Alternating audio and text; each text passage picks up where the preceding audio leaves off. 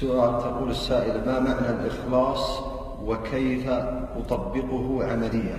نعم أنا بينت قبل قليل أن المراد بالإخلاص نفي الشرك أو التشريك. فأما نفي الشرك فهو الرياء والتسميع وأما التشريك فألا يعني يأخذ على العبادة أجرا. هذا هو كمال الإخلاص. والإخلاص قد يكون ناقصا.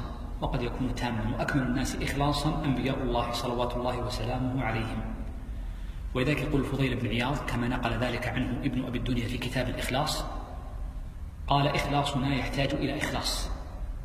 فكل شخص يعني يحتاج إلى أن يراجع نفسه وإلى أن يجاهد قلبه وأن يتهم نفسه بشرط أن لا يصل مرحلة الوسواس. مرحلة الوسواس هذه مرحلة خطيرة وضارة وبعيدة تماما عن الشرع. ولذلك يقولون إن من ترك من فعل العبادة لأجل الناس فهو رياء ومن تركها لأجل الناس خشية أن ينظروا إليه فهو نقص في عقله شرك ونقص في عقله معا.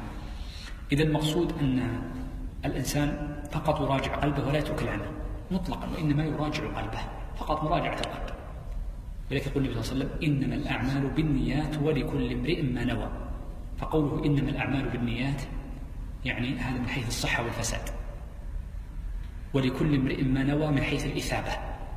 إذ النية نوعان نية يتعلق بها صحة العبادة ونية يتعلق بها الثواب. وهذا معنى قول النبي صلى الله عليه وسلم في حديث معاذ إن المرأة لا يصلي وليس له من صلاته إلا عشرها تسعها سدسها خمسها إلى أن قال نصفها. فالناس يختلفون من حيث الأجر باعتبار الإخلاص. وكيف تحقق المرأة الإخلاص؟ أولا بسؤال الله عز وجل كما سبق معنا في حديث محمود بن لبيد أن النبي صلى الله عليه وسلم ذكر أن المرأة إذا وقع في الشرك الأصغر وهو الرياء فيكون دارئا لشركه أن يقول اللهم إني أعوذ بك أن أشرك بك وأنا أعلم وأستغفرك لما لا أعلم.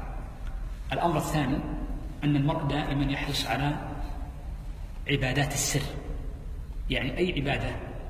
قد تقول قد دخلني فيها شك إذا افعل مثلها في السر.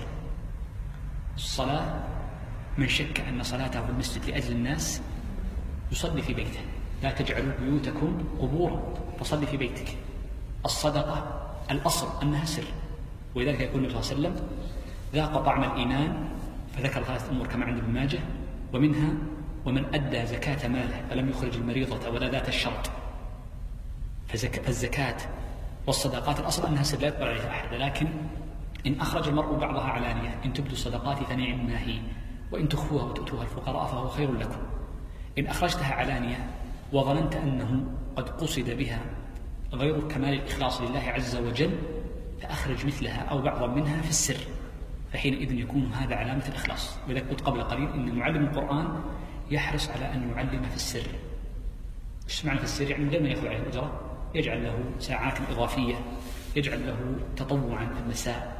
يجعل له تطوعا في وقت آخر يحرص على الأمور التطوعية التي تكون يرجى بها ما عند الله عز وجل. من أعظم الأمور التي تتعلق بالإخلاص أن المرء دائما آه، يكل أمره الله سبحانه وتعالى بتذكر أخبار المخلصين والقراءة فيها. ومن أجل الكتب التي عنيت بالإخلاص هو كتاب ابن أبي الدنيا ذكرته قبل قليل كتاب الإخلاص لابن الدنيا. وللشيخ تقي الدين رسالة جميلة جدا تتعلق في هذا الموضوع سماها التحفة العراقية في أفعال القلوب